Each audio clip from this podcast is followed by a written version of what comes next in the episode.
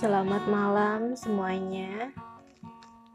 Masih di podcast setengah sayap dengan gua Milda.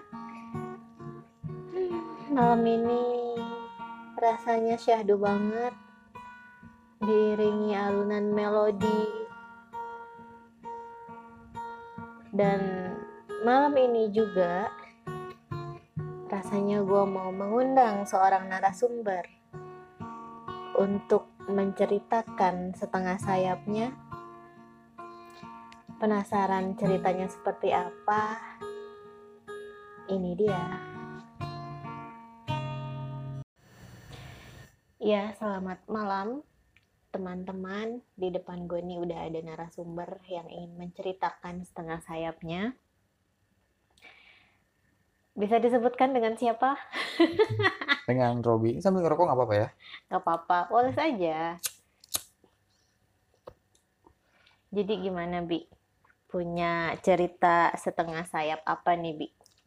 oke jadi ceritanya sih di waktu gua kuliah dulu ya Mm-mm. jadi posisi dulu gua punya pasangan Oke, dan itu udah cukup lama ya pacaran kita hampir mungkin kurang lebih 5 sampai lima tahunan lah. Lima tahunan. ya dulu kita punya eh, saya punya pasangan gitu. Bingung nih pakai saya pakai gua nih ini. Eh, Nyamannya aja. ya gua aja lah. Dulu gua punya pasangannya. Mm-mm. gitu tapi nggak berjalan dengan baik lah hubungan waktu itu. Dan sampai gua di tempat kuliahan itu gua kenal lagi sama seorang perempuan. Mm-mm. jadi dia itu awalnya sih cuman deket-deket lah gimana sih ya masih bilang masih muda masih muda lah gitu. Cuman lirik-lirikan biasa lah gitu tadinya cuma salam-salaman. Sampai dia minta pin BBM waktu itu ya belum ada WhatsApp mungkin. Ada WhatsApp mungkin belum setenar sekarang kali. Mm-mm. dia minta pin BBM dan akhirnya kita chattingan lah di situ Mm. sering chattingan sering apa sering deket padahal ya kita masing-masing tahu gua punya pasangan dan dia punya pasangan juga gitu Bentar, ini dia berarti satu kuliahan sama lu ya? ya betul banget satu kuliah dan satu jurusan waktu itu Satu jurusan, berarti Ya. satu kelas juga dong? enggak satu kelas enggak gua di kelas D dia di kelas A jadi beda Oh. kelas kita Mm. Terus, terus? nah setelah itu kita chatting berlanjut dan kayaknya kita sama-sama eh, menaruh hati karena mungkin kita punya masalah juga sama pasangan kita gitu Mm-mm. Sama-sama punya problem. Ya, dan pada akhirnya kita memutuskan untuk jalanin aja lah dulu gitu. Mm. Tanpa ada ikatan pasti lah gitu. Kita jalanin, ya sering waktu berjalan gitu. Dia juga sering curhat sama pasangan yang bermasalah intinya lah. Dia sering cerita kalau itu diselingkuhin, bahkan terang-terangan selingkuhnya, Mm-mm. sampai KDRT, segala macem. Ya udahlah, gue pikir dengan jiwa apa ya sok pahlawan gue mungkin lah gitu ya akhirnya mencoba untuk oke lah kita jalanin dulu gitu siapa tahu dia bahagia sama gue gitu kan Iya. atau gue juga bisa bahagia sama dia karena gue nggak dapetin kebahagiaan dari pasangan gue waktu itu Mm. dan akhirnya sampai pada titik singkat cerita gitu gue udahan sama pasangan gue itu yang awal ya karena ada satu masalah gitu karena terlalu apa ya cemburu lah gitu Posesif. posesif banget lah Tapi bukan karena si cewek ini kan udahannya. Bukan, jadi main halus lah dulu ceritanya. Sampai nggak ketahuan intinya gitu. Ah, terus, terus? Terus pada akhirnya ya udah, gua bilang ke dia, gua sekarang udah nggak punya pasangan, gua udah nggak Hmm. sama dia gitu intinya. Mm-mm. Jadi gimana? Gua bilang ke dia itu, lu maunya gua nyari pasangan lagi, Mm-mm. apa lu maunya lu aja gitu. Kalau Hmm. emang lu maunya lu aja, ya lu juga harus putusin dong Ya, pasangan lu gitu. Gua nggak mau begitu caranya gue pengen fair lah gitu. ya. Oke, dia minta waktu waktu itu. Sampai dia akhirnya ngabarin ke gua dan dia bilang bahwa gue udahan. Kayak gitu. Ya udah kalau udahan mah akhirnya gua pilih untuk jalanin lah sama dia. Hmm. Jalanin, kita jalanin sampai kurang lebih dua tahun lah ya, dua tahun lah kita jalanin selama kuliah itu sampai hampir mau lulus lah waktu itu. Lama juga ya. Ya, hampir dua tahun.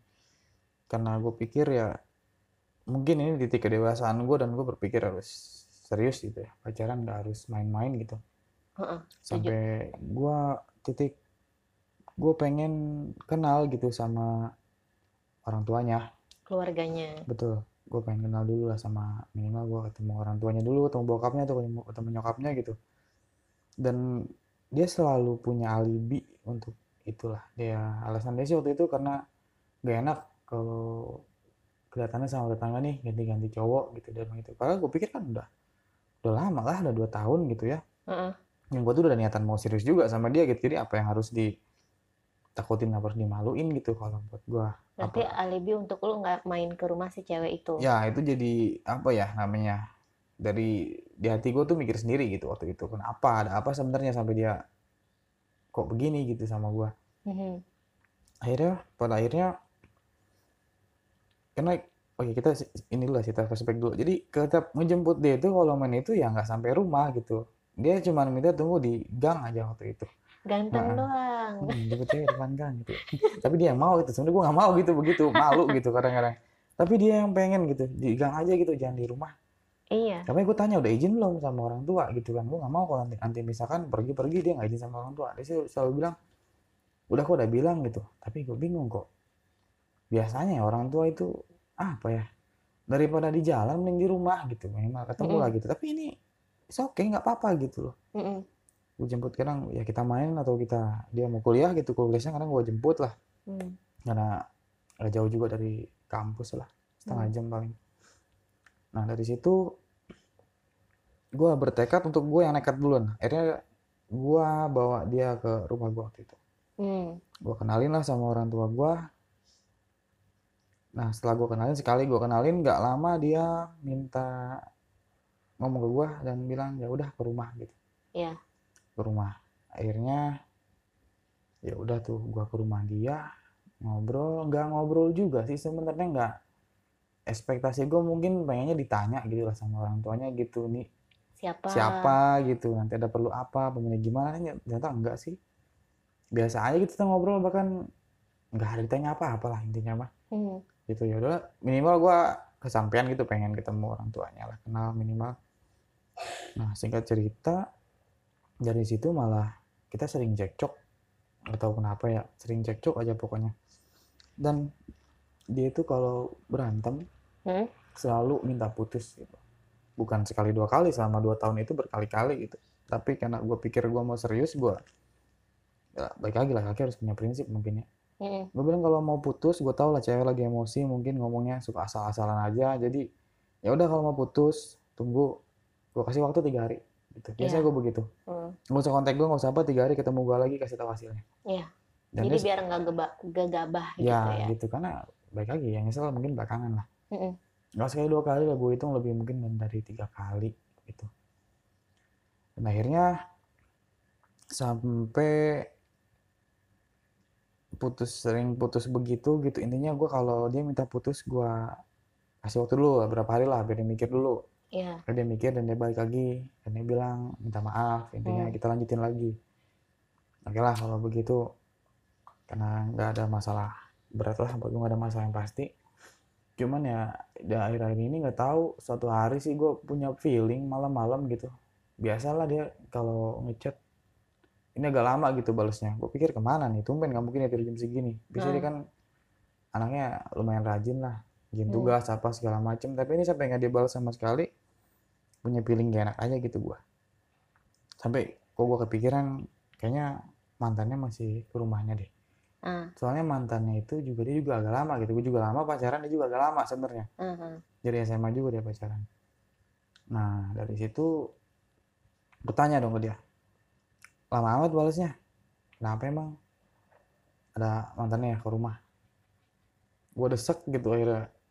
Dan dia ngaku iya gitu dia bilang. Ah. ngapain dia masih ke rumah enggak jadi si mantannya ini safe gitu ya kata- katanya sih safe gitu Ah. jadi dia ke rumah tuh ngajarin masak ke adenya, ngajarin masak ke saudaranya gitu loh. Heeh. Di situ alibinya kayak gitu. Gue pikir kok ngapain gitu ya kalau gue jadi laki-laki sih kalau udahan terus gue masih deket sama keluarganya buat apa juga sebenarnya begitu Kecuali apa sih? modus gitu kan. Iya pasti ada misi tertentu atau entah Iya. apa jadi kan gue mikirnya wah apa karena kemarin dia nggak ngajak gue ke rumah apa karena mantan masih sering ke rumah ternyata dan gue nggak tahu gitu loh makanya dia bilang malu apa Hmm. gue desak terus gitu karena gue nggak mau ya gue mau udah serius ke dia dan dia ternyata masih bimbang gitu loh Hmm.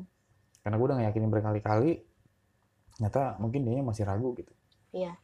sampai kita bertengkar lah bertengkar hebat gitu gue pikir kenapa lu masih masih mikirin dia atau masih sayang sama dia punya rasa atau ada yang ketinggalan lah buat dia gitu. Mm-mm.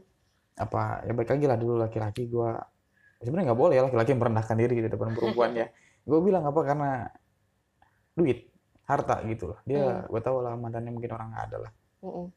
enggak gitu dia bilang gitu. Kalau emang aku mikirin harta aku bakal sama dia nggak sama kamu dia bilang gitu. Mm-mm. oke buat gue tuh kalimat penguat gue gitu loh. Jadi oke lah gue bertahan dari situ tapi ya dan semenjak kejadian itu dan gue tahu mantannya masih sering ke rumah dan gue nggak bisa kayaknya untuk diterusin gitu kalau Hmm. dia masih ragu gimana gue nggak mau ya kita bisa nikah sama siapa aja milih gitu Mm-mm. tapi kita nggak tahu hatinya buat siapa jadi buat apa gitu gue juga kan Bentar, gue pernah denger tuh Hmm. itu kayaknya kata-kata Eh, Sujiwo Sujiwo Tejo. ya, ya. betul sekali. Itu kepikiran banget sama gue tuh, kayaknya mendalam hati itu kayaknya ya. Gue pikir bener juga, gue sampai merit sama dia, Hmm. Hatinya dia buat orang, buat apa gitu loh. Setuju, setuju. Nggak. Terus, terus. Ya akhirnya gue bilang hari itu, baik lagi dia memutuskan hubungan gitu. Mm-mm. Ya udah, gue bilang kalau putus sudah. Tapi gue nggak ada bilang untuk nanti tiga hari baik lagi. Mm-mm. Nggak, gue nggak ada bilang begitu. Sama tiga hari juga gue mikir, mikir dalam, karena gue pikir udah serius ya. Akhirnya gue ajak dia ketemu waktu itu. Mm-mm. di tempat makan tempat biasa kita makan lah nongkrong gitu Mm-mm. aja ketemu gua wa dia Din gue bilang kita ketemu ya di McD lah jam segini. Mm-mm. tempat biasa oke kata dia gitu.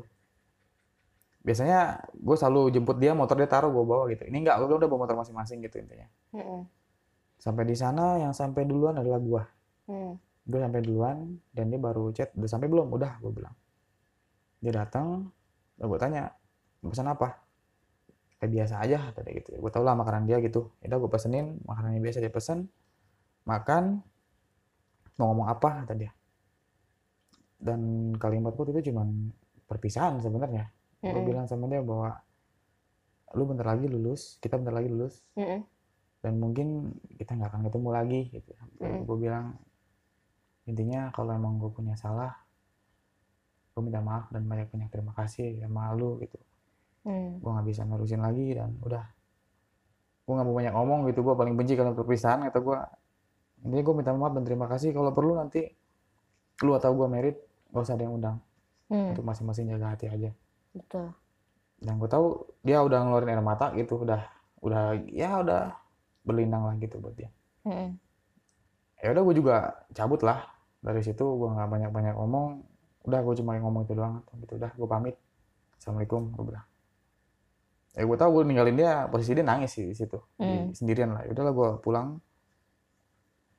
gue pulang ke rumah dan udahlah gue kira gue ngerasa lega mungkin udah minta maaf ya gitu perihal dia maafin atau nggak sih ya urusan belakangan intinya gue minta maaf aja pokoknya karena laki-laki mau bagaimanapun pasti yang meminta maaf gitu ya Iya. walaupun perempuannya salah kita yang minta maaf intinya Karena perempuan selalu Iya, benar. betul.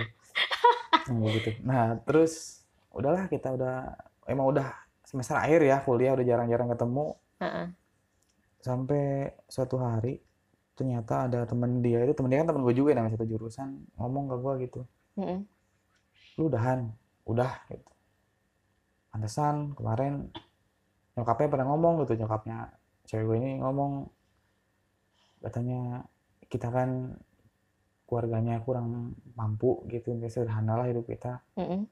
kamu harus cari pasangan yang lebih Maksudnya materi. ya Lebih. dari materi itu posisi ternyata ngomongnya setelah gua ke sana gitu Oh. setelah gua ketemu dia gitu nggak Heeh. tahu mungkin dia nganggap gua miskin kali gitu ya Tapi, oh, jadi gua inget kata-kata dia aja sih yang pas Hmm. di apa kalimat penguat gua sebenarnya waktu itu terus apa gitu buat gua tapi balik lagi ya mungkin orang tua lebih tahu untuk anaknya lah gitu gua nggak bisa ngomong apa-apa ya Mm-mm. Ya udah gue juga nggak bisa nyalain siapa-siapa udah begitu. Berarti udah itu malah jadi penguat gue lagi buat makin udahan makin ya udahlah gitu Mm-mm. akhirnya. Mm-mm.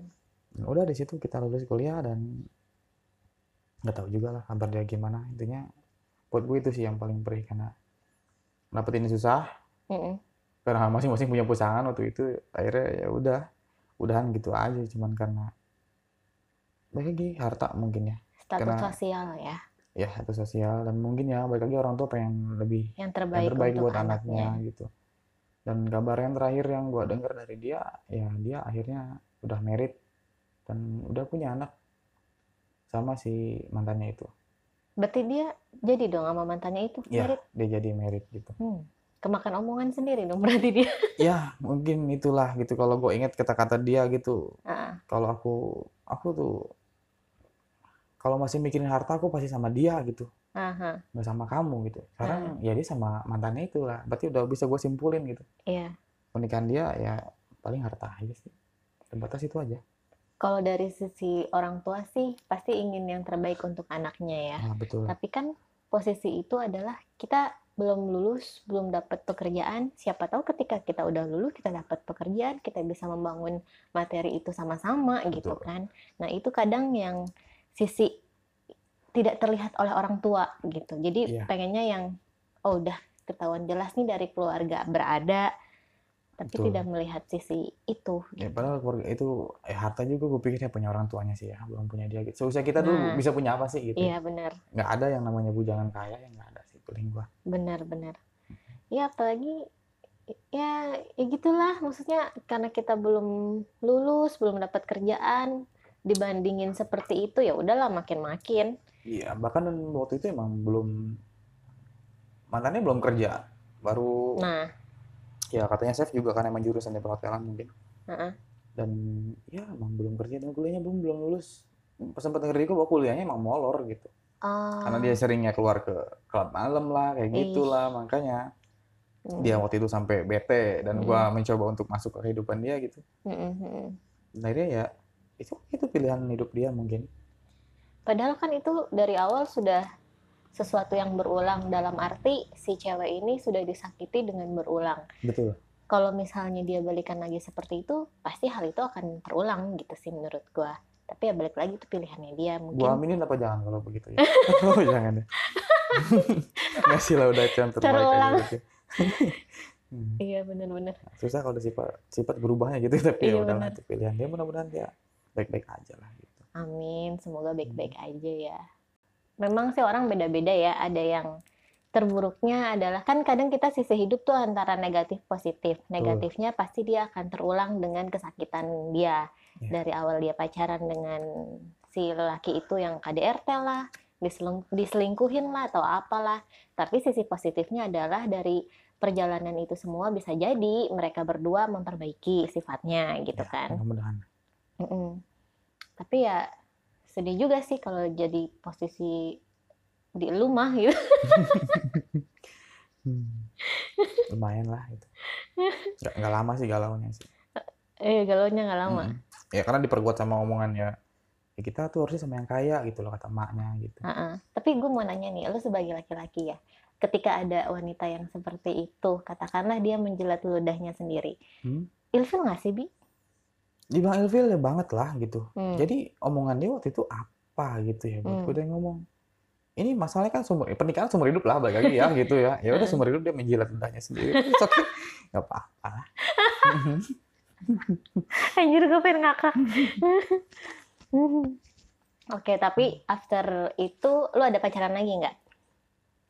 setelah itu gue jalan hubungan lagi lah gue bangun lagi gitu Tapi nggak dia tidak yang apa maksudnya nggak masuk ke kehidupan lu lagi kan. Dalam arti ketika dia menikah ya lu membangun hubungan dengan orang lain gitu.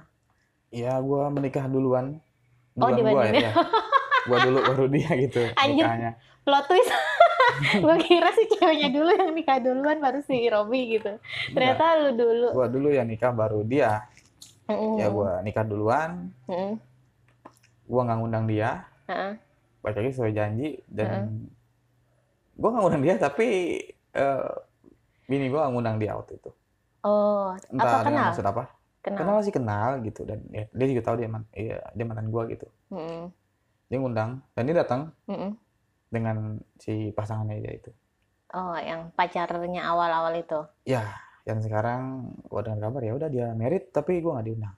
Hmm. mungkin gue nggak mendapati janji dan dia yang mendapati janji. Hmm, hmm, hmm. untuk di situ sih ya kan gue bilang gue nggak mau nggak gue nggak usah ngundang gitu gue Hmm. bilang terakhir gue ngomong sampai tapi akhirnya gue ngundang dia dia datang sama pasangan itu Hmm, waktu dia merit gue nggak diundang hmm, hmm, hmm. gitu aja sih Tapi si pasangannya itu tahu cerita dia sama lu nggak? itu yang jadi pertanyaan besar sebenarnya dalam hidup gue gitu Sampai sekarang nih belum tahu. ya karena gue sampai ngomong gue tuh pengen dia tuh show off gitu waktu gue Hmm. masih gue pacaran gitu intinya gue lu tuh udah sama gue gitu loh Aha. jadi sampai sekarang gue nggak tahu entah waktu itu gue yang disimpan mungkin sama sama dia itu gitu loh Mhm. jadi ya mungkin dia bisa jalanin itu kali lah Mhm, mhm. gue nggak tahu intinya soalnya ya gue pikir dia masih sering ke rumah Mhm. cowoknya itu tapi dua tahun lama juga gue jalan sama dia gitu Nah, dari sepenggal kisah lu itu apa bi yang bisa lu petik sebagai pelajaran? yang bisa gue petik adalah satu ya di balik setiap masalah Mhm, ya hati-hatilah intinya. Kita punya pasangan dan kita membiarkan itu. Mhm, kita memaksakan untuk bersama ternyata dia ada yang lebih nyaman menurut dia dan dia bakal pindah ke situ. Mhm. tapi kalau kita kejar itu terus kita nggak akan pernah menemukan gitu kita mencari yang terbaik pun nggak akan pernah menemukan yang terbaik. Hmm. jadi cukup pertahankan yang ada aja. Jadi sebenarnya itu aja sih. Hmm. Nah, di luar sana pasti ini adalah pendengar di podcast Setengah Sayap ini yang mungkin sekarang posisinya sedang berada dalam posisi lu nih, Bi. Punya pesan nggak untuk seseorang yang sekarang ada di posisi lu?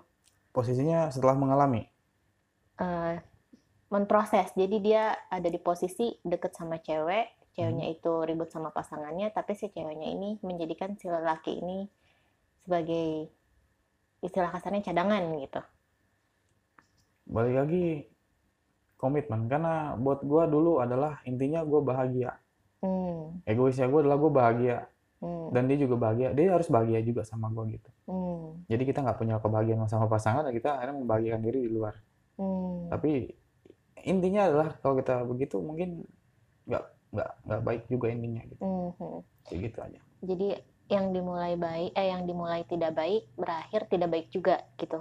nggak Atau gitu juga gimana? sih jadi kalau kita dimulai dengan kayak begitu Mhm, karena gue juga tahu waktu itu endingnya nggak baik gitu eh apa Hmm. sih startingnya ya bukan endingnya startingnya nggak Mhm. baik sama dia tapi gue ingin mencoba untuk baik hmm, hmm, dengan ending yang baik bahwa gue pengen serius dan pengen Mhm. merit sama dia hmm, tapi pemikiran dia kayaknya beda dia nggak bisa kayak gitu ya udah segala hal positif negatifnya kan pasti ada gitu gue Pasti. ambil positifnya aja lah dari situ hmm. kalau emang ada yang di posisi gue intinya kalau ada cewek lu lu mau main ke rumah cewek lu dan nama cewek lu nggak dikasih boleh mending putusin aja udah Hmm, hmm, hmm.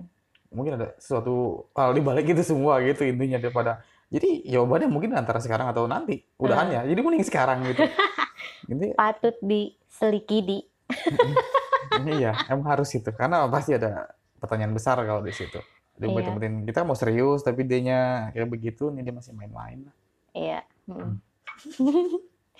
Oke, mungkin itu sepenggal kisah dari Robi. Di sini sih banyak highlightnya ya. Tadi yang itu kutip kutipan tuh Bi dari Jiwo Sujiwo Tejo Tejo. ya itu seniman senior lah dia ya Iya, Ya, kita, kita kita bisa Hmm. menikah dengan siapa pun tapi kita tidak bisa memilih hati kita untuk siapa pun that's right.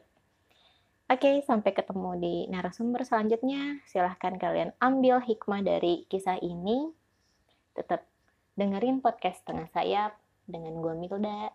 Assalamualaikum warahmatullahi wabarakatuh.